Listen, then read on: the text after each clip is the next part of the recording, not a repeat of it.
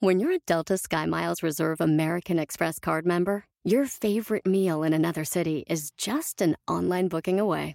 Así que conocerás dónde se consigue el mejor pan dulce to have with your morning cafecito en L A. Where's the best pupusería in the Bay? Y dónde encontrar la salsa verde más rica en San Antonio. Because you're the travel foodie. The Delta Sky Miles Reserve American Express card. If you travel, you know. Learn more at go dot amex slash you know reserve.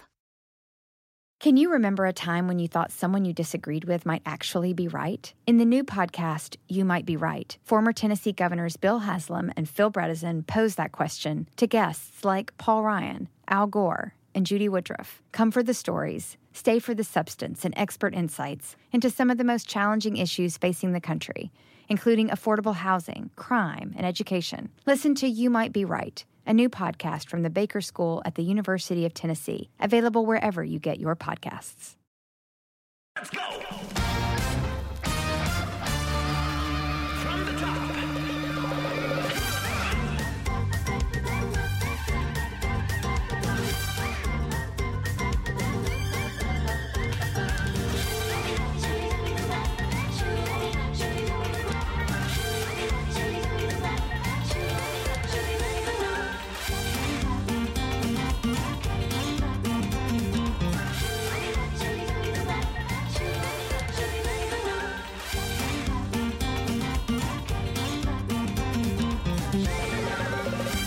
Me gustan las miradas. Creo que en los ojos hay muchas respuestas de cómo nos sentimos en realidad, de lo que queremos y lo que buscamos. En los ojos vemos ternura, deseo o indiferencia.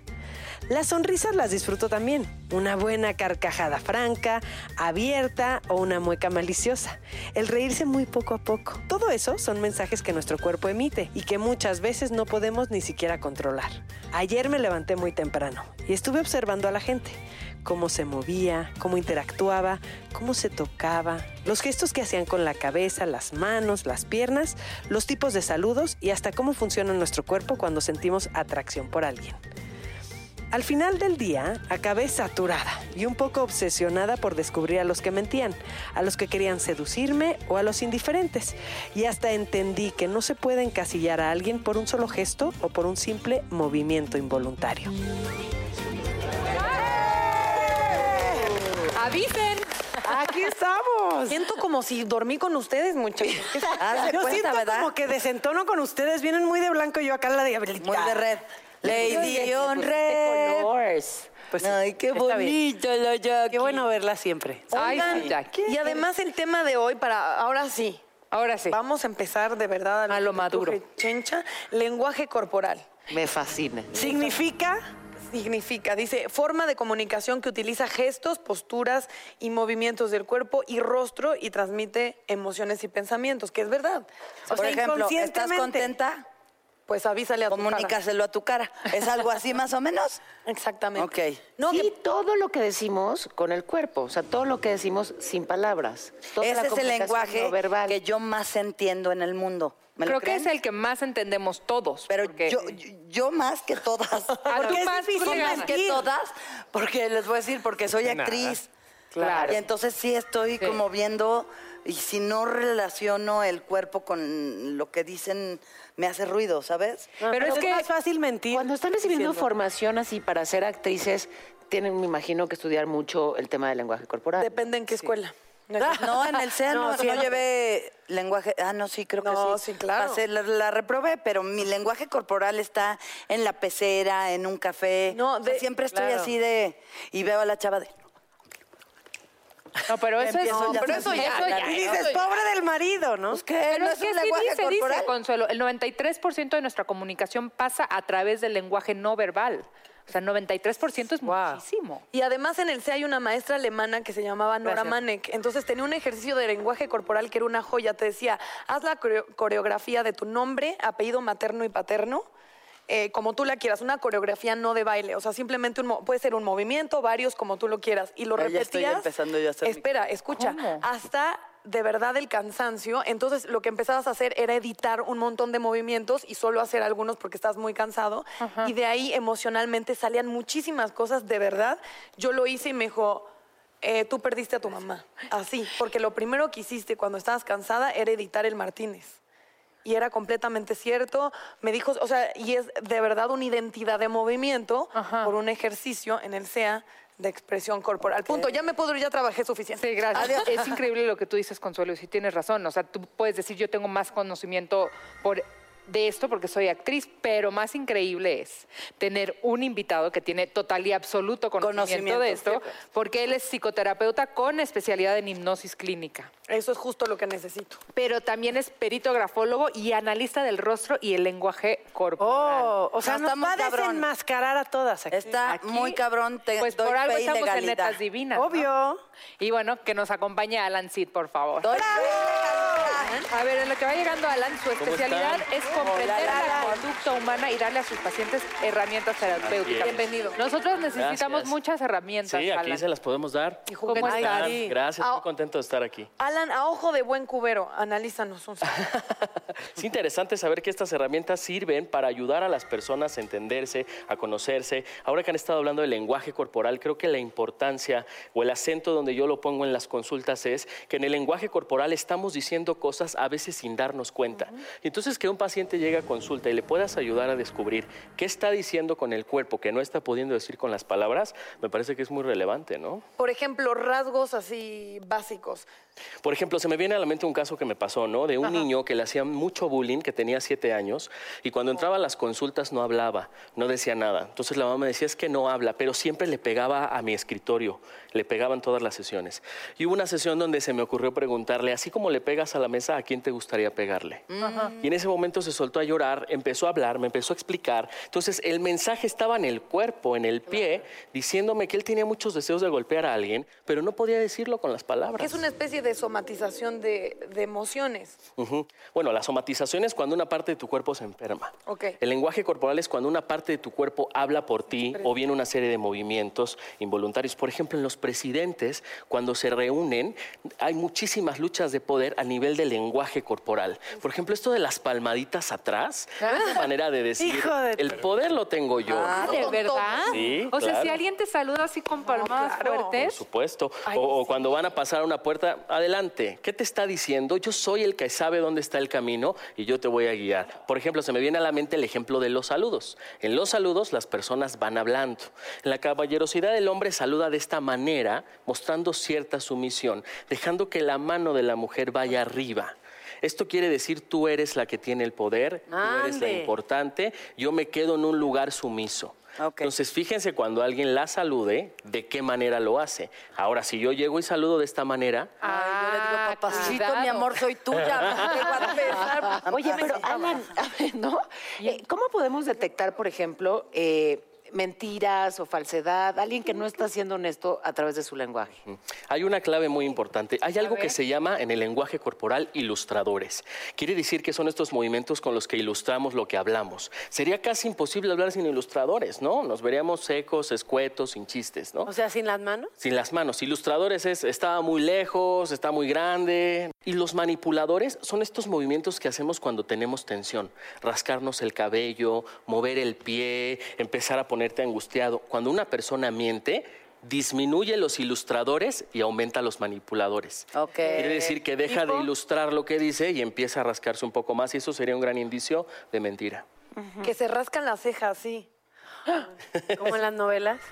Oye, eh, ¿te han contratado eh, para en alguna empresa para una entrevista de trabajo? Porque sería muy interesante tener a alguien tan experto como sí. tú a la hora de entrevistar a alguien. Dije, ¿cómo lo meto en mi empresa o en mi casa o en, a trabajar conmigo? Más bien me han contratado para asesorar a las personas para que aprendan a hacer este lenguaje corporal para empresas y sobre todo para escuelas, para los niños que van hablando a través del dibujo. El dibujo es una llave y es una puerta que hable, abre aspectos del interior de ese niño, ¿no? Entonces, a veces los maestros no cuentan con el conocimiento de lo que claro. significan los dibujos. Mm. Entonces, asesorar a los profesores les sirve también para que ellos puedan detectar cuando un niño, por ejemplo, en un dibujo puede saber si un niño sufre bullying, si lo están agrediendo, si está siendo ah. acosado sexualmente, con quién de las figuras se lleva mejor, con su mamá o con su papá, si se siente querido, si se siente entendido. Todo se conoce a través del dibujo. Tres posturas que no deberías eh, utilizar o que no sería lo más positivo en una entrevista de trabajo, ¿y por qué? Por ejemplo, el cuerpo hacia atrás. Normalmente cuando estás en una entrevista y todo tu cuerpo va hacia atrás, habla de que no hay un interés de tu parte hacia saber algo de una persona, ¿no? Entonces a mí me parece que el cuerpo tendría que ir un poco hacia adelante, oh, oh, un poquito, dime. Todos así al mismo tiempo. Evitar las posturas cerradas, ¿no? Piernas cerradas, brazos cerrados. Creo que eso sería muy importante. Ahora las piernas cerradas... O sea, que esa no, no, bueno, las piernas ahorita falda. cerradas indica comodidad en su Mira, caso. Mira, pero ve todas... Todas estamos con las piernas así cruzadas. Es, así es. Pero Esa no, postura, no tenemos comodidad? que estar así. No, indica buena? comodidad. Es que acuérdense ah, que depende del contexto. Cómodo. Pues si es que aquí estamos en casa. Así es. Entonces es un, indica un rasgo de comodidad. Entonces yo creo que la postura hacia adelante, y me parece que es importante ver a la persona a los ojos mientras le hablas. Sí. ¿Cuántas veces les ha pasado que hablan con alguien y no los ve a los ojos? Entonces, sí. No confíes en esa persona. ¿Cuál? En la que no te ve a los ojos. Que es no, un rasgo así de, de mucha inseguridad. Bueno, Pero, te queremos preguntar muchas cosas sí, más, claro. Tendremos que hacer una pausa. Espéranos ahí, Alan. Además, vamos a regresar con unas invitadas, no lo pueden creer. Esto se va poniendo más cada vez bueno. mejor. Beso. Lo dijo mi cuerpo. Y ahí aplauden, ¿no?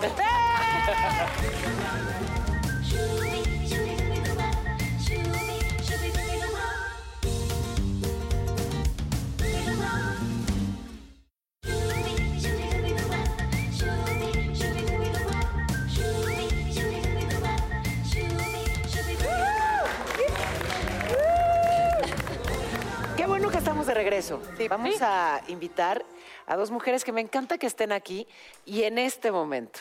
Ya verán la razón. Zuria Vega está con nosotros, actriz de muchísimas telenovelas y bueno, actualmente en la película En las buenas y en las malas. ¡Eh! ¡Eh! ¡Veamos Zuria Vega! ¡Qué bonita! Ay, qué belleza. ¿Cómo se qué bonita, pantoncita. ¿Qué dice mi expresión corporal? ¿Qué estás?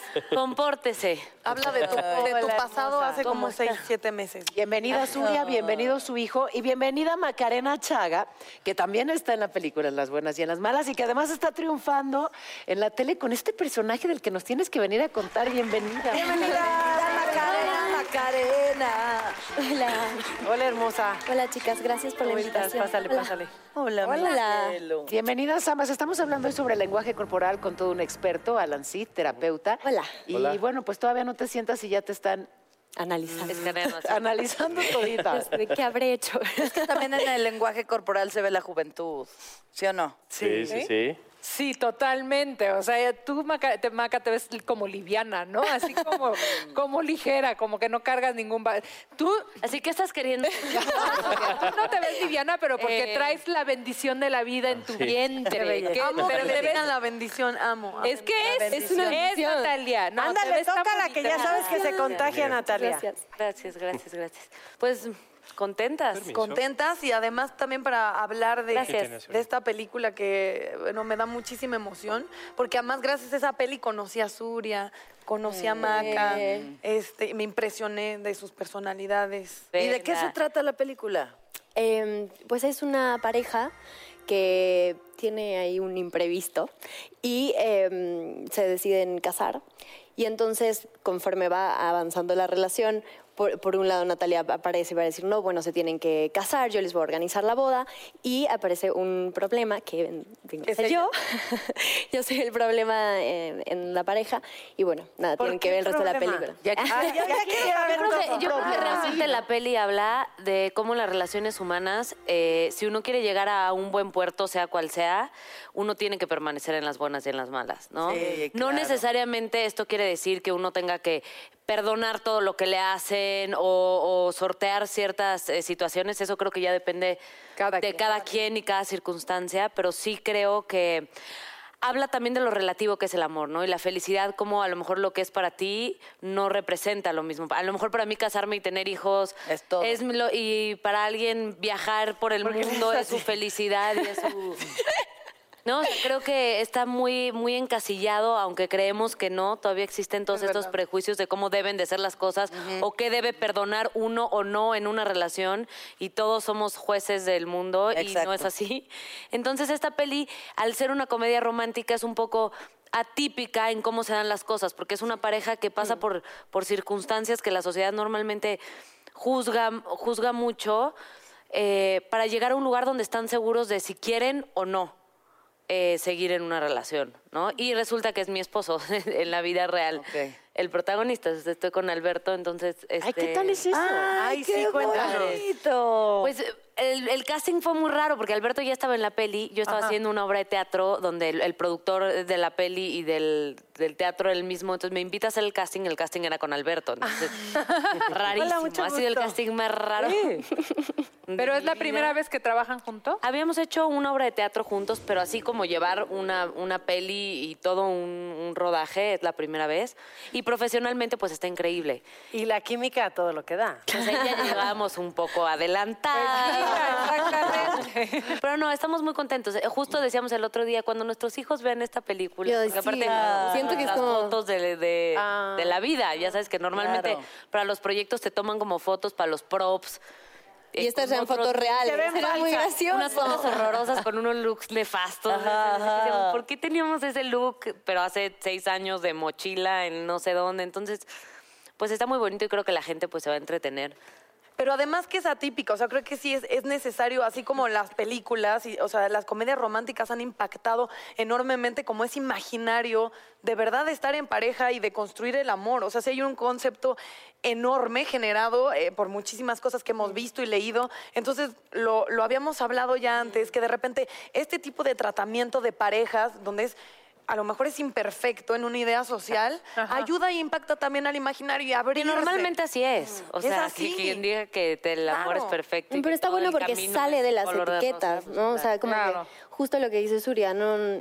sale un poco de la idea de la perfección y de cómo debería ser y de lo que socialmente está aceptado. Y me parece que se acerca más a algo más real, de lo que todos somos parte, ¿no? De o tener sea, que negociar cosas. Se sale de la perfección, excepto cuando sale en traje de baño. Ah, ah ya, ya me imagino. Valió no. madre. No, bueno, y pues... Divina y... Ay, bueno, pero si a callar, bombón. No tienes callar. idea el cuerpo de Maca. O sea, no, no, sí, no, no, no. No, no, tienes... no, no, no, o sea, es la escena más difícil que he hecho en mi vida. O sea, si quieren ver a Maca en traje de baño, vayan a ver la película. No, no, no. no. Pero Maca y yo somos amigas. Somos muy amigas. Es muy... Entonces, ah, para ella era muy raro hacer esas escenas con Alberto.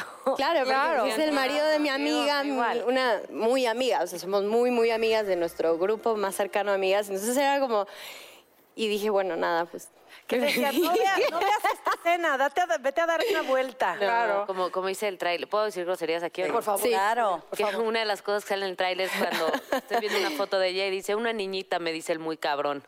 Porque veo su perfil en fotos Ajá. así en, en bikini y el güey me dice que trabaja con una niñita chiquita. Ajá, hijita, Ajá. A mí me gustaría lectura. decir algo porque me da mucha emoción ver a Zuria, ver a Maca, pero verte a ti, Natalia, porque tú también hoy eres neta divina, pero eres invitada, porque es tu peli porque también. Es tu peli también. Entonces estoy, estoy bien orgullosa de ti, me encanta verte actuar, siento que es una faceta de ti que tal vez no todos conocíamos y qué padre, Natalia. Oye, ¿te gustó? ¿Te, sí, te, sí te puede salir de Natalia Ma para interpretar a un personaje? No. No, no es cierto, sí. ¿Sí? O sea, de, cambias de... hasta la voz y... Lo todo. más difícil de este personaje es que es una chava que es, es fresísima. En el, o okay. sea, tiene como ciertos códigos eh, ideológicos que yo no comparto. Todo lo que quiere en su vida es casarse. Sí. En la, o sea, ese es el máximo... Desde el look, ¿no? Así desde de... el look. O sea, el look era de... De hecho, el, el director trató de hacer una transición donde aparezco con muchísima base de maquillaje porque ella no quiere mostrar ninguna peca, ni mancha, ni nada. El pelo lacio, la ropa impecable. O sea, ropa que yo en mi vida me había puesto unos pantalones de pinzas rosa salmón. Okay. Entonces, o sea... Wow. Es, o sea, y además eso, fue recordar que me encanta actuar y hacerlo. Y yo decía, híjole, con Zuria y, y yo vengo de conducir. Padre. Y, o sea, no sé si va a fluir y si, o sea, no sabes si lo vas a claro. hacer en deliver, si lo vas a poder llevar y este, fue padrísimo eso, como que la química fue muy divertida, fue muy fácil, este. No, y no es un personaje fácil porque el que no. el, el personaje de Natalia es de estos personajes o que te caen muy mal.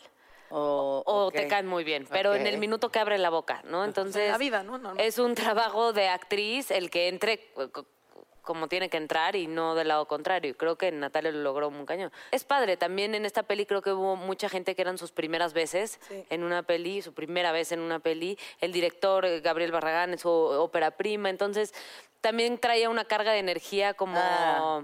como linda, como de ganas, como... Visualmente la peli está también... Creo que tiene una propuesta... Eh, padre, la música. Y bueno, nuestro objetivo y nuestro trabajo es entretener, ¿no? Que no sí. se pierda de vista eso. Y creo que es una película que los va, va a hacer reír, llorar un poco.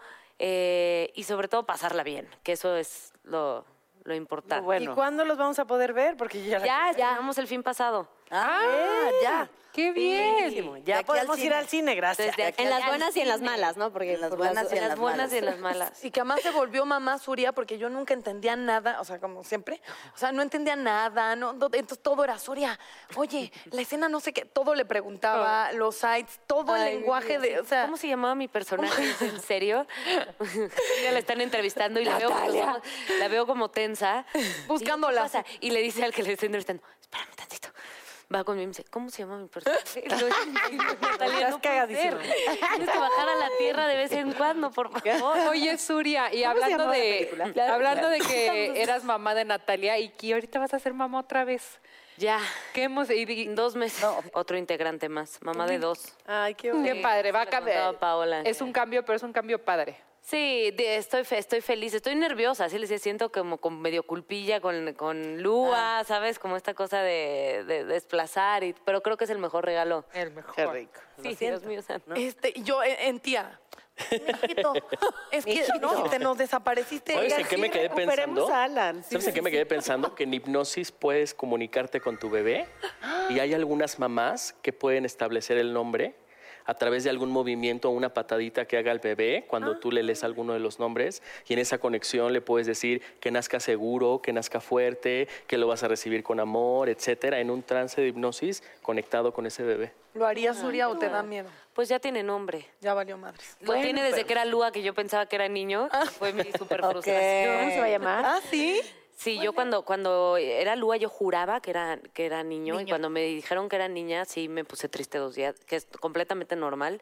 No Normalísimo. Me juzguen, pasa. Claro. Eh, y luego ya estaba feliz comprando cosas de niña, pero desde ahí era Luca, sí era niño. Ah, sí. Uh. Entonces ahora que viene... Eh, ahora sí, Luca, se va, va a ser Luca. Oye, pero Entonces, Lua, qué lindo nombre. Me fascina. Sí, pero original. Y me y encanta Luca es el que ilumina. Lua y Entonces, Luca. Pues, sí. ¿Qué significa? Linda. Lua es luna y Luca es el que ilumina. O sea, es como... Okay. Sí. Mucha luz, pues, mucha luz. Por ah. los dos iluminan, sí. Entonces, bonito. ya. Pero Yo qué lindo que siempre... sería a través de la hipnosis, ¿no? Como, sí, pero wow. es que, no sé, eh, sin, sin menospreciar a la hipnosis, creo que hay... okay, okay, ya, ya empezó bien, ¿no? No, creo que hay un, una comunicación ¿Sí? con tu hijo a partir del sí, ombliguito. O sea, yo, aunque tengan veintiséis y veintisiete años, me duele el ombligo cuando algo les está pasando. Ay. ¿Sabes? Es algo raro. Es... O sea, ¿físicamente? Sí, sí. No, cuando están emocionalmente sí, tristes, a mí me empieza como a doler el ombliguito, uh-huh. ¿no? Por ejemplo, yo sí siento que hay momentos... Cuando murió mi papá, yo tenía siete meses de embarazo. Mm. Y yo recuerdo que Lua... Nunca se me va a olvidar, en, en, en el velorio este, unas patadas. O sea, fue así, y yo fue ahí cuando dije, wow, o sea, como, wow. Está... acá claro. estoy, aguante bar. Ya sabes, o sea, como mm. que sí siento que de pronto los bebés... Sí, perciben. Perciben, pues, todo. perciben todo, perciben entonces todo. Sí tienen su forma de comunicar, pues es darte llegues ahí sí. como puedan. O sea, el codo, el pie, el, el... Ajá. Lo del Pero, cuadro, seguramente... lo del cuadro de tu papá, ¿se puede? Sí, claro. Lo que es que le contaba sí. a, a Natalia... Eh, que mi hija, bueno, evidentemente no conoció a mi papá en persona, pero cuando desde chiquitita yo le puse un, una foto mía eh, y de mi papá en su cuarto. Y lo agarra, o sea, pero desde meses, lo agarra y le da besos a mi papá. O sea, ah, sí. como si lo conociera, o sea, lo conoce seguramente, yo que creo en él. Pero sí hay como unas conexiones como... Sí, inexplicables. Ahí. Inexplicables como más allá y yo creo que... Digo, lo puedes hacer seguramente a través de esto o a través de meditación o de lo sí, que cada sí, quien sí. Crea, crea, trabaje o lo que sea, pero sí creo que, que te, te dan señalitas también claro. mientras están en la panza. Pero, ¿sabes? Pero imagínate, por ejemplo, el caso de una mujer que esté desconectada con su bebé. Por ejemplo, tuve una paciente pasa. que a los ocho años de embarazo su esposo le dice, no quiero continuar con la relación, ya ocho tengo años, otra mujer. Ocho, ocho meses, perdón. Ay, qué guau. Ocho años de embarazo. No, perdón, ya ves por qué yo estoy pensando. Yo llevo seis años de embarazo. Ya, ya ni Jackie. No estaba tan mal. Ocho meses de embarazo, el marido ahí le avisa que, que no quiere tener al hijo, que ya tiene otra mujer, hijo pero que podía mañana. vivir con la suegra si quería y que él no se iba a molestar. Ya sé quién. Entonces la pasó tan mal esta mujer que cuando su hijo nace, prácticamente desde que nace como a los dos años, era un niño que estaba enojado todo el tiempo. Sí. Todo el tiempo de malas, no quería socializar, no se relacionaba con él, no quería jugar con su mamá, no quería jugar con su papá. Entonces fíjate qué ruptura del vínculo tan impresionante, donde esta mujer en la carga del enojo... se lo da y no, se lo otorga a este todo. bebé. O sea, qué fuerte. Cuando hay esas desconexiones, la hipnosis a tiempo puede ayudar. Me acuerdo, por ejemplo, el caso de, de un papá que llegaba a casa y este hijo llegaba muy emocionado con el dibujo a enseñarle lo que había hecho, y el papá se dio cuenta que ese día lo acababan de despedir, que ya no iba a tener empleo. Entonces, esta pequeña escena donde le dice a su hijo, ahorita no, ahorita lo del dibujo no, hijo, estoy muy cansado. Bueno, en la mente del hijo esto se vivenció como claro. un fuerte rechazo, como un desinterés. Entonces, fíjense cómo no era el mensaje que quería enviar el papá en ese momento. Claro. Estaba abrumado con la noticia, pero el niño lo percibió desde un lugar diferente, ¿no? A mí, ¿sabes qué me pasa? Yo tengo el tic de comerme las uñas. Desde chiquitita mm. me las como. Y entonces, pero ya eso no, no me doy cuenta y pongo ojos de loca y así, ¿no? Y entonces todo el mundo me dice, ya es inconsciencia, así. Y me dicen, ¿estás nerviosa? No, no estoy no. nerviosa. Es como... Es como... algo usual para mí de todo el día. No, sí, si estás nerviosa. No, hay tics también, estás, ¿no? Que que ya es, ese es mi tic, ¿no? No, pero... y esa ya es una fijación oral, ¿no? Sí, sí, sí. No, es real. Todo lo que tiene que ver... O sea, es muy común que los niños pequeños que se chupan los dedos, después son adultos que se muerden las uñas, porque la fijación oral literal es, es parte de una psicología humana. Uh-huh. En las etapas evolutivas, la primera etapa por la que pasa el bebé es la etapa oral. Ajá. Él conoce el mundo a través de la oral, de la oralidad. De hecho, el vínculo con la mamá no precisamente es que lo cargó, que le habló, sino el, la sensación de estar conectado al pecho, el sentir enchufe. Que ese pecho le nutre, pero también le nutre emocionalmente. Hay una carga de satisfacción. Entonces, los conflictos en la vida adulta, por ejemplo, en las adicciones, en el tabaco, tiene que ver con esas primeras etapas tempranas donde algo pasó dentro de la mente de ese niño que no logró superar o que no logró dejar ir, y entonces se sigue satisfaciendo oralmente para calmar sus angustias. Y además tú estás diciendo es algo caso. increíble. Yo estoy ¿verdad? pensando no sé si será mi caso, o sea... No, de que para curar adicciones, él decía, lo que tienes que ir es a la raíz eh, emocional o de ansiedad o de frustración. Sí. Al ¿no? niño, ¿no? Pero luego es muy difícil llegar hasta, hasta ahí. Tu niño interno, ya sabes, no sé. O te o da sea, hueva, dices, ay, ya, ya, ya, ya. Para eso están ese tipo de herramientas de la hipnosis, el habla, la asociación libre, tu manera de comportarte. Todas esas cosas son elementos que hablan y que puedes conectar con aspectos... Y también poner atención en nuestros niños que todavía no son eso. adultos con niños heridos para mm. evitar lo más que claro, podamos, porque los niños dan exacto. señales... muy claras, corporales y físicas, ¿no? Cuando sí, están... Sí. Eh, justo me decía el otro día la miss de mi hija, Lua se estuvo mordiendo el bracito. ¿Qué, qué transición está? Le dije, le acabo de, de mover a su camita. Uh-huh. Ah. O sea, ok, na, un día le duró, ya no pasó, pero... Si uno no pone atención a esas cosas, a lo mejor puede ser algo más. Grave. El bebé, eh, ansiedad por algo que esté pasando en la escuela. O sea, como que sí dan señales sí, muy claro. claras los niños y que a veces como, ah, es un niño, no. O sea, los niños... Al contrario, no hay que subestimarlos. Tienen menos filtros sí, claro. que nosotros, muchos menos. ¿No? Imagínate que existen bebés con depresión. No hay manera. Ay, bebés con depresión Ay, llora que mucho, no comen, que rechazan el pecho de la mamá, que se la pasan llorando todo el tiempo, Pero que ¿cómo? no quieren jugar... ¿Cómo llegaría un bebé con depresión al mundo? Por el vínculo de la mamá. C D M X. Por el vínculo de la mamá. Una mamá... Por una mamá que no se supo conectar con ese bebé. Imagínate, el bebé nace psíquicamente desfragmentado. Se siente como... roto por dentro. La mamá le genera una sensación de integración. O sea, imagínate, el bebé cuando está enfermo piensa que se va a morir. No ah. sabe que está enfermo.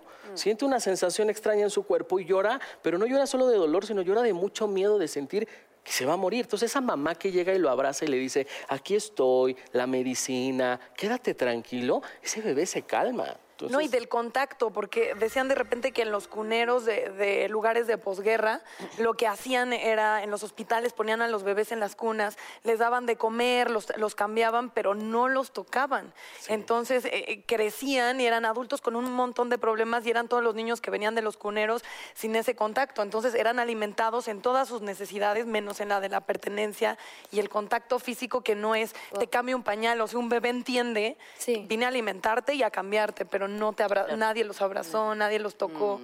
¿Y no, cómo y... se ve reflejado en la vida adulta? En las relaciones de pareja. No, y en un chorro de cosas, Alan. Tienes tiempo. No te abrazó tu mamá, ¿verdad, cabrón? Venga, chepa acá. ¿Cuántos abrazos te doy para curarte, hijo de la...? No te dieron pecho. No, pero hay, hay, hay un libro y hay una no. teoría de Malcolm Gladwell de Tipping Point que dice que en, en Nueva York hicieron un estudio que cuando más bajo estuvo el índice de crimen, ¿no?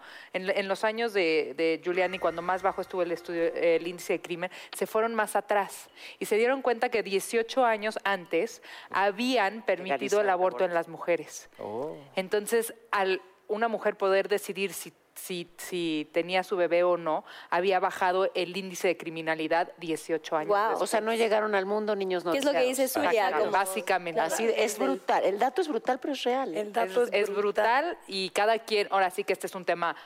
Controversial. Muy controversial, pero es cuando dices, qué bárbaro. O sea, mira en, en todo... O sea, en todo lo que evoluciona, lo que tú estás diciendo, esa conexión. No es un dato sí. cuando la ética se le escapa a la pues moral. Es que si tu mamá no te quiere, ¿quién te va a querer, no? Sí. O sea, Ay. ese es el, el, el... No necesariamente es que nadie te va a querer. No, obviamente Pero es no, como pero... la base principal sí, de, pero ese de rechazo, la vida. O sea, el rechazo se va al hueso. O vamos a pensarlo diferente, una mamá que sí te quiere, pero no le enseñaron a querer. Es. Oh, y eso está fuerte. Eso es mucho el, el, el vínculo, ¿no? O sea, pues al final...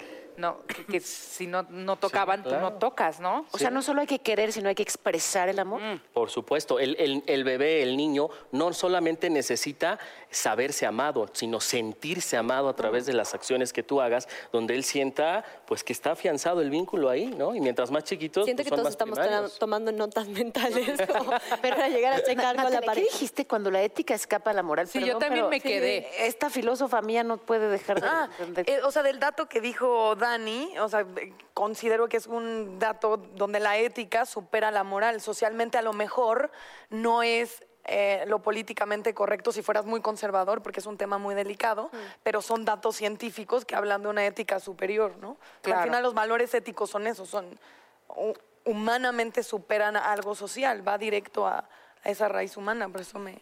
Me llamó la atención y dije mi, mi dato porque soy hija de una filósofa. ¡A huevo! ¿Vamos a hacer lo de las firmas o qué? ¿Quieres? Sí, a ver. ¿Tienes miedo? Sí. sí. Ay, sí, vamos a, a ver. ¿Empiezo? Porque es grafólogo el caballero primero. Ah, sí, claro. Alan Seed es terapeuta, es grafólogo y entonces ah, empieza. Hipnotista. ¿Quieres empezar? Es que te sí. estás hasta la izquierda, no, pero si no podemos hacerlo. Está bien, hacerlo. No, el que quieras. No vengo muy de rojo. ¿Qué hay que hacer? ¿La pura firma? firma. Podemos, o una notita, la lista. La, la que tú quieras. Calor, la que tú quieras. Ok, te voy a hacer la que hago en, mucho calor. cuando Va. me piden un autógrafo. Ahora, ¿Y okay. prenden el aire sí, también? Sí, sí, sí, funciona. ¿Tu nombre?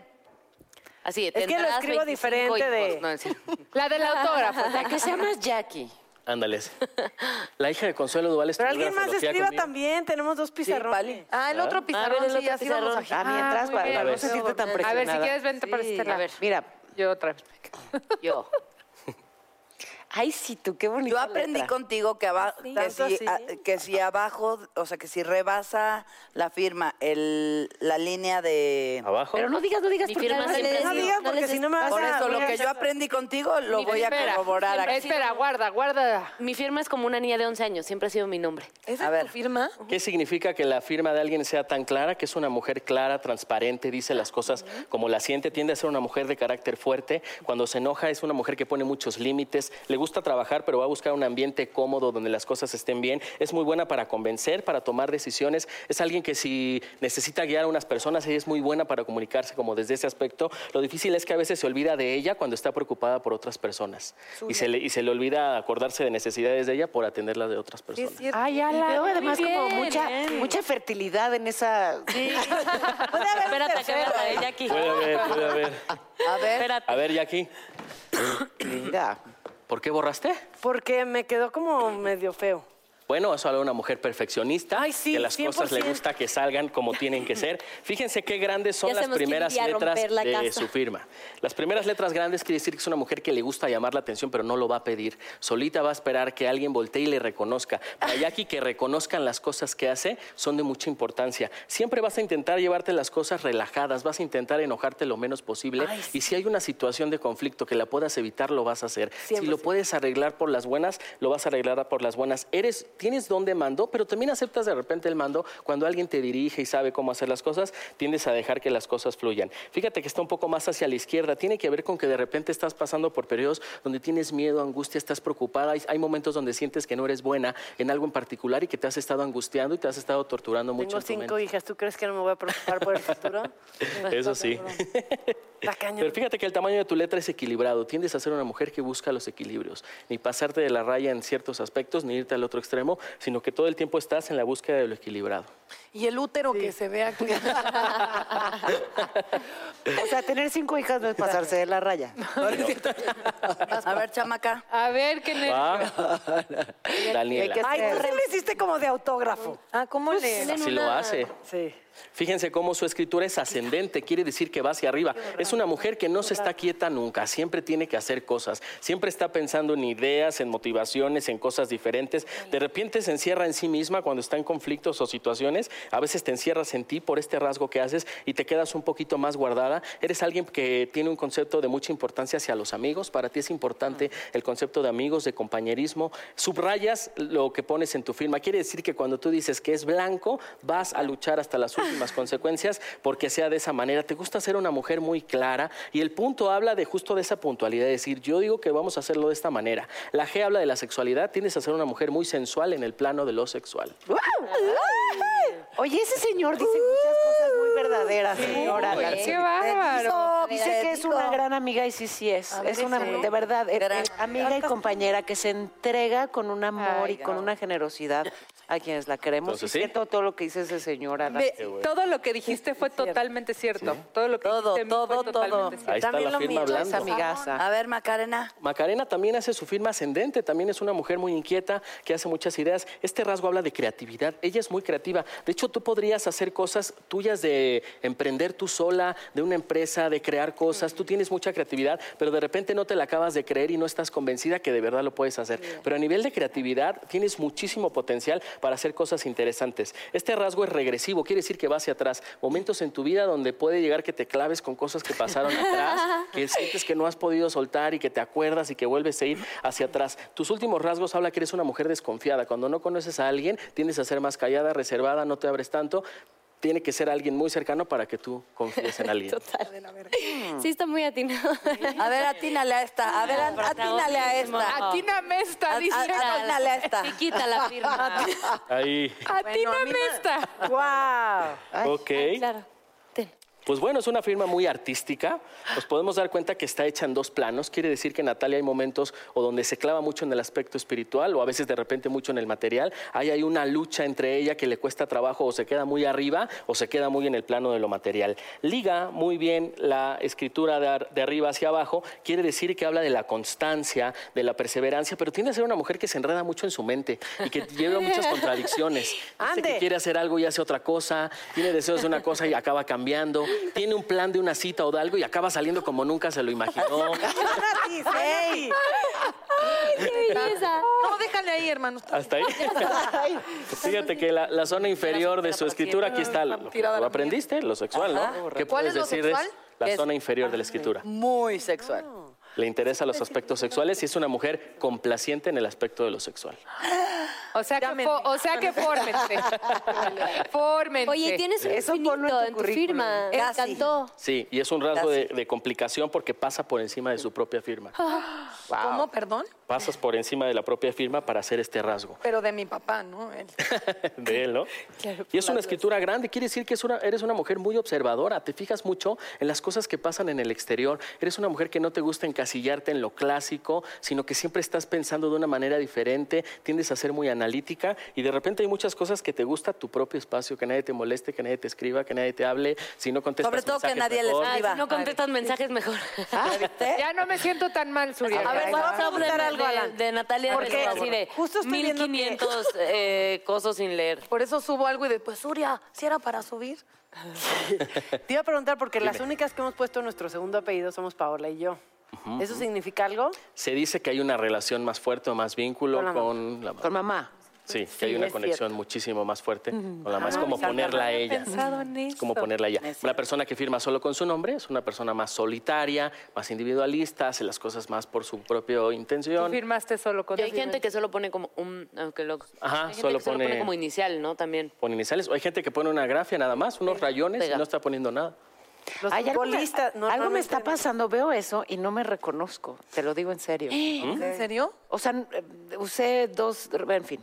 Venga, tú eres el experto. Qué bonita letra. Pues bueno, Paola. Es una escritura ligada, quiere decir que no despegaste el plumón para continuar con la siguiente letra, y eso habla de los aspectos obsesivos de tu mente, de que te gusta iniciar las cosas y que tiendes a clavarte muchísimo en los detalles. De repente puedes llegar a ser ausente con las figuras de a tu alrededor porque estás demasiado metida con lo que estás haciendo. Tiendes a ser muy crítica no solo de ti, sino de los demás, de decir, chin, hizo esto, se acomodó de tal manera. Hay en tu mente una parte muy clavada, muy perfeccionista. De repente el trabajo que te puede llegar a costar es que aunque hagas las cosas bien, te quedas con una sensación de que algo pudiste haber hecho mejor. Entonces, te cuesta mucho trabajo reconocer tu propio éxito, tus propios logros, y como si hubiera alguien en tu mente que todo el tiempo te está exigiendo que hagas cosas más todavía. Tienes una excelente retentiva, tienes una mente que puede aprender muchas cosas, tu rasgo final va hacia el futuro, eres una mujer que hace algo y está pensando hacia adelante, tiendes a ser muy previsora, a ti difícilmente te van a pasar cosas inesperadas porque tú todo lo vas haciendo previsor, sobre todo en aspectos económicos, de decir, no, yo voy a asegurar estos aspectos con aspecto del... que tiene que ver con el futuro, eres muy previsora y eres muy buena también para la labor de la comunicación. Las A son abiertas. Cuando alguien haga una A abierta es porque tiene mucha facilidad para la comunicación. Te la creemos. Wow. Te la creemos. ¿Qué signo eres tú, Paula? Escorpión. Ay, como escorpión mi padre. Está. Consuelo hace un rasgo donde pasa por encima de su escritura y eso también habla de la mente complicada, de las complicaciones y de las contradicciones, de que de repente quieres una cosa y la cambias. Tiendes a ser una mujer muy sensible, a ti hay que cuidarte mucho las maneras en las que te digan las cosas porque te pueden herir. Aunque alguien no te esté hablando feo, tú lo interpretas como algo feo. Para ti es importante la presencia, el cariño, el afecto, que esté la persona cerca de ti, pero también hay muchos momentos donde te encierras en tu propio mundo y parecería como si te diera miedo la gente o como si no te gustara mucho aspectos de la gente del exterior y que prefieres mejor encerrarte. Te vas mucho a un mundo de te fantasía, de la mente. Hay muchos rasgos de la mente que fantaseas, te clavas, sueñas en muchas cosas y hay muchas cosas de la gente que te asustan y que mejor prefieres alejarte. Y la carita es tal cual. Este es un rasgo positivo, vas a intentar hacer las cosas todo positivo, hacerlas bien. No, es madurez, pas, ¿no? Pasarla bien. Es que soy muy infantil, dice y es la un rasgo de, es un rasgo infantil, pero quiere decir que vas a buscar el lado positivo a las cosas. Y el que pasó por encima ya no es... Ya dijo. Eso, es que, las contradicciones de su mente. Ah, dice una cosa, piensa otra, desea otra. Pero está muy clavado este tema de la creatividad, dice, pero de este distanciamiento tuyo hacia el exterior. Decir, no, esto sí, esto no me gusta tanto, mejor aquí en mi casita, cerrada, solita. Qué bárbaro, Alan. ¿A quién, Ay, Alan. Eh, ¿a quién la describió wow. a la perfección? A mí. A mí. Muy bien, muy bien. ¿Sí? Mira. ¿Y wow. tú puedes analizar tu propia dije. firma? Sí, sí, sí también. también. Oye, pero ¿sabes sí. qué también es muy importante? O sea, ¿por qué seres como él son tan importantes en el mundo y en...? Porque él puede, con la firma, saber si alguien, ¿verdad? Es un criminal, si es el culpable de una cosa, o sea, los... Los grafólogos no, son, no es una tarea fácil. Traigo aquí una notita no, no, que necesito que analices, pero mientras vamos a la pausa, por favor. Sí, sí, para que nos digas si nos conviene. No nos tardamos nada, ya venimos, ya venimos. Es que necesitamos...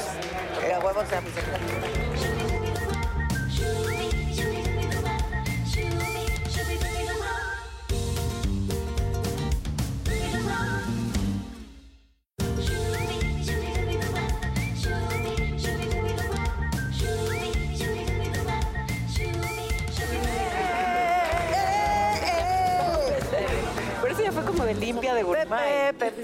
Ay, nunca sobra las limpias. ¿Tienen tiempo? ¿Cómo? Y entonces cuéntenos, conclusiones. ¿Qué, ¿Dónde van a estar? Así de cuando ya no sabes qué decir. ¿Dónde van a estar? Cine. ¿Cuáles son sus redes sociales? Oye, sí, que vayan a ver En las buenas y en las malas. Ay, sí. No se la a las tres, que nos vayan a ver a las tres. Sí. Hay que aprovechar. Mm. Y unos las consejitos, Alan, así como sí. para... ¿Sobre qué quiere? ¿El lenguaje corporal? ¿El lenguaje corporal? Sí, ¿no? Ah, ok, perfecto. Uh, les voy a decir un tip de cuando a alguien le estás gustando. Pasan dos cosas muy significativas. Una, se empieza a reír de todo lo que tú estás diciendo. Okay. Y dos, cuando van caminando por la calle, en el cine o lo que sea, siempre va a haber ligeros roces del hombro, de un codo, porque inconscientemente va a querer estar cerca de ti. Y cuando le hablas, va a ladear ligeramente la cabeza, como mostrando la yugular, diciendo... Las estoy... Mátame, dale. Ahí estoy enterado, ¿no? Entonces, a la izquierda. La de la yugular es buena, no Exacto, me la sabía. Exacto, eso no tenía idea. Cuando ladeas no. ligeramente la cabecita... Ahí hay un interés. hay más. Ay, no, pues ya voy a pensar que todo el mundo tiene interés en mí porque pues normalmente hablamos así. O yo estoy demostrando eso. Porque no, pero tienes que juntar todos los rasgos. Y ya que así tocada. No, y ahora me voy a poner así, no vaya a ser que crean que ay, esta me está tirando la onda. Yo sí, ¿eh? Y el tip de la corpora, de que es importante que el lenguaje corporal de las mamás hacia sus hijos, ¿no? A Del ver, papá hacia sus hijos, ¿no? Por ejemplo, ¿no? Pasa que de repente pueden llegar a decir, es que mi hijo de dos años hace unos berrinches impresionantes. Y entonces cuando hace berrinche yo digo, cuando te calmes, me volteo y me voy para que se calme. Pero es una manera de dejarlo solo en su dolor. Dentro de su mente, el niño no tiene la capacidad de contener el dolor. No tiene tolerancia a la frustración. Hay algo que tú no me das y yo me voy a enojar muchísimo. Pero porque es, la, es el recurso que tengo, no conozco otro. Tengo una mente muy primaria que todavía no me dice qué debo hacer en esos momentos. Entonces, si tampoco el tema es darle todo a ese hijo para que nunca llore, claro, pero el acompañamiento a ese dolor, a esa tristeza, decir, te acompaño en tu berrinche, aquí estoy, mira bebé, no te lo puedo dar, es peligroso, entiendo, te hace daño, mira, te lo cambio por otra cosa. Pero ahí está la presencia y los ojos, ya sea de una mamá o de un papá que lo acompañen. ¿Y puedo dolor. corporalmente darle contención? Por supuesto. Porque podría ser mi hija de cuenta, berrinchazo y puedo darle contención. Por supuesto, ven, no llores, hacer. aquí estoy, te acaricio, sí, vamos a cambiarlo por otra cosa, pero fíjense cómo, digamos que el acento está puesto en no es darle todo para que no llore, sino yo entiendo que para ti esto es muy complejo de entender, uh-huh, pero aquí estoy yo para ti. ¿Y por qué hacemos eso? Porque cre- queremos crear adultos fuertes, porque ahí están los adultos con conflictos borderline, con conflictos de bipolaridad, con esquizofrenias, que nunca les enseñaron a contener este tipo de emociones. Y me imagino que ustedes han de conocer mucha gente que dice, oye, ¿qué pasa? Estamos normal y explota y grita y manotea porque no tuvo esos recursos en la niñez. Ok. Oye, una duda. Ahorita que, que hablas de niños, eh, descubrí, pero esto fue totalmente empírico, que mis hijos se comunican mucho mejor conmigo. Tienen siete años, pero desde más chicos. Si... Si me pongo de su tamaño, o sea, yo siempre me hinco a hablar con ellos para quedar de su estatura y nos comunicamos mejor. ¿Eso es, digamos, que nos ocurre a nosotros o, es, o funciona en general? No, le estás mandando un mensaje, estoy a tu nivel, te acompaño. Este tipo de conflictos de, de que el hijo no siente que están a nivel de él pasa en la adolescencia.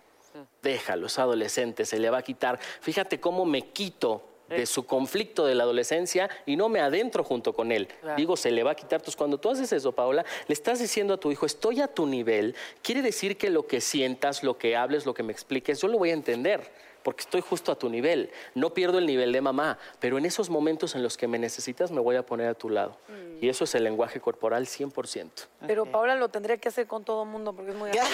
Lo voy a hacer una así de Natalia, ¿qué tienes, mi rey? ¿Qué está pasando? ¿Qué está en pasando? Tu programa de la mañana. Natalia, no, pero dígame. Entrevistando bandas. Ok, ¿ahora cómo le voy a regresar? Y como papá, dijiste que es diferente. La función del papá es hacer un corte en ese vínculo tan simbiótico de la mamá con sus hijos. El hijo quiere estar con la mamá a todas horas, en todo momento, que la mamá no vaya al baño, que no haga nada. Entonces el papá es una gran ayuda porque libera al hijo de esa mamá, que esa mamá de repente también quiere estar con, ese, con su hijo en esa relación. O sea, el padre hace una especie de corte donde le dice, mira, hay otra opción de ver la vida, también está papá. Y desde el lado de papá jugamos, desde el lado de papá también salimos. No siempre tiene que estar mamá, también puedes ver la vida desde este lugar. Por eso cuando no hay una figura paterna hay muchos conflictos en el desarrollo porque faltó esa figura que estaba ahí. ¿Cómo puede de alguna manera, si no existe esa figura paterna, darle, eh, digamos que no hacer que el vínculo mamá-hijo sea así, de codependencia?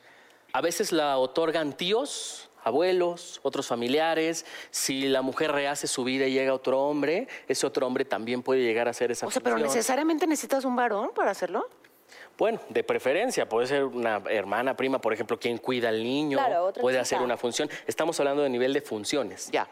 La función de alguien que me libere de la mirada de mi mamá, como esa mirada totalitaria donde solamente existe mamá y donde yo puedo hacer un viraje y decir, bueno, también está esta otra persona, no pasa nada si mi mamá se va, sale, va al baño, porque de alguna manera estamos preparando a los hijos a una vida de sufrimiento. ¿Cuál es el sufrimiento principal? Que tu mamá no va a estar contigo todo el tiempo. Ay, sí. ¿No? O sea, hay que ayudarlos con otras figuras para compensar un poco, porque la angustia que viven esos niños se llama angustia por separación. Cada que mi mamá no está, siento que me desfragmento por dentro y no sé cómo manejarlo. Eso me pasa, pero con mi hija mayor, con Jackie. Las demás como que estoy o no estoy, les vale. Está el papá, está quien las cuida, está la abuelita, pero la grande se deprime. Sí, Ay, no mi yo. vida. Sí. De verdad, ahora que estuve yo para tener a las bebés, estuve fuera y ellas tenían que venir a la escuela. Me decían, no, pues él no quiere comer. Está súper triste. Ya Ay, cuenta Jackie. los días para ver cuándo se va a ir a ver a su mamá. Ay. Ay, me sentí yo tan mal. ¿Cuántos años tiene? Cinco. Cinco, ok. Entonces, ahí está haciendo fa- la falta de alguna otra figura que pueda ayudar a crear un vínculo muchísimo más profundo para que esa angustia se aminore. Y a su vez, me imagino que lo haces, ¿no? Hacer cosas para calmar esa angustia, los mensajes, llamarla, claro. videollamada, esas cosas. Videollamada, pues sí, lo más... Ayuda. Podía, eh, trataba de estar presente en todo momento, pero pues no es lo mismo. Pero además eso tiene que ver, por ejemplo, en el hecho de que es la, la mayor, o sea...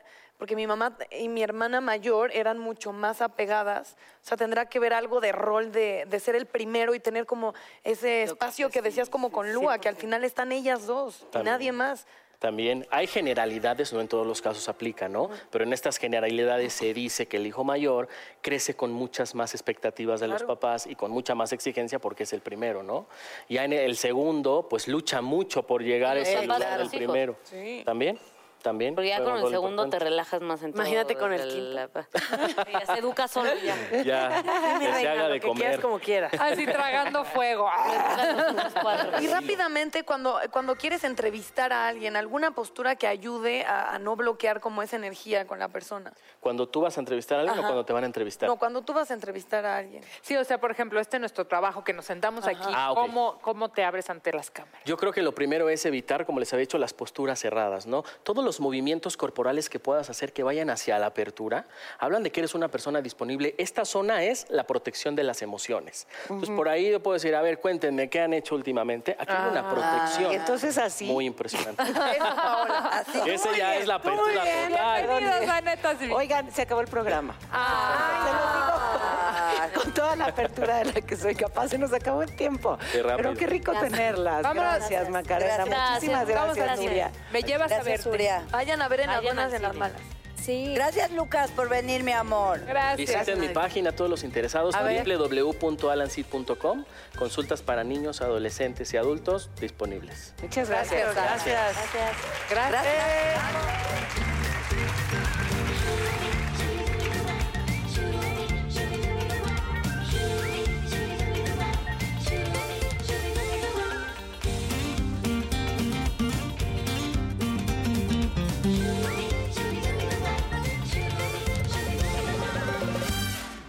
Is America's primary system working? Is the Electoral College still the best process for electing a president? Could a third-party candidate ever be successful? In a new season of You Might Be Right, former Tennessee Governors Bill Haslam and Phil Bredesen gather the country's top experts to explore these issues and more as we approach the twenty twenty-four presidential election. Listen to You Might Be Right, a new podcast from the Baker School at the University of Tennessee, available now wherever you get your podcasts. In a fast-paced world, every day brings new challenges and new opportunities. At Strayer University, we know a thing or two about getting and staying ahead of change. For over one hundred thirty years, we've been providing students like you with innovative tools and customized support, so you can find your way forward and always keep striving. Visit strayer dot e d u to learn more. Strayer University is certified to operate in Virginia by SCHEV and has many campuses, including at twenty-one twenty-one fifteenth Street North in Arlington, Virginia.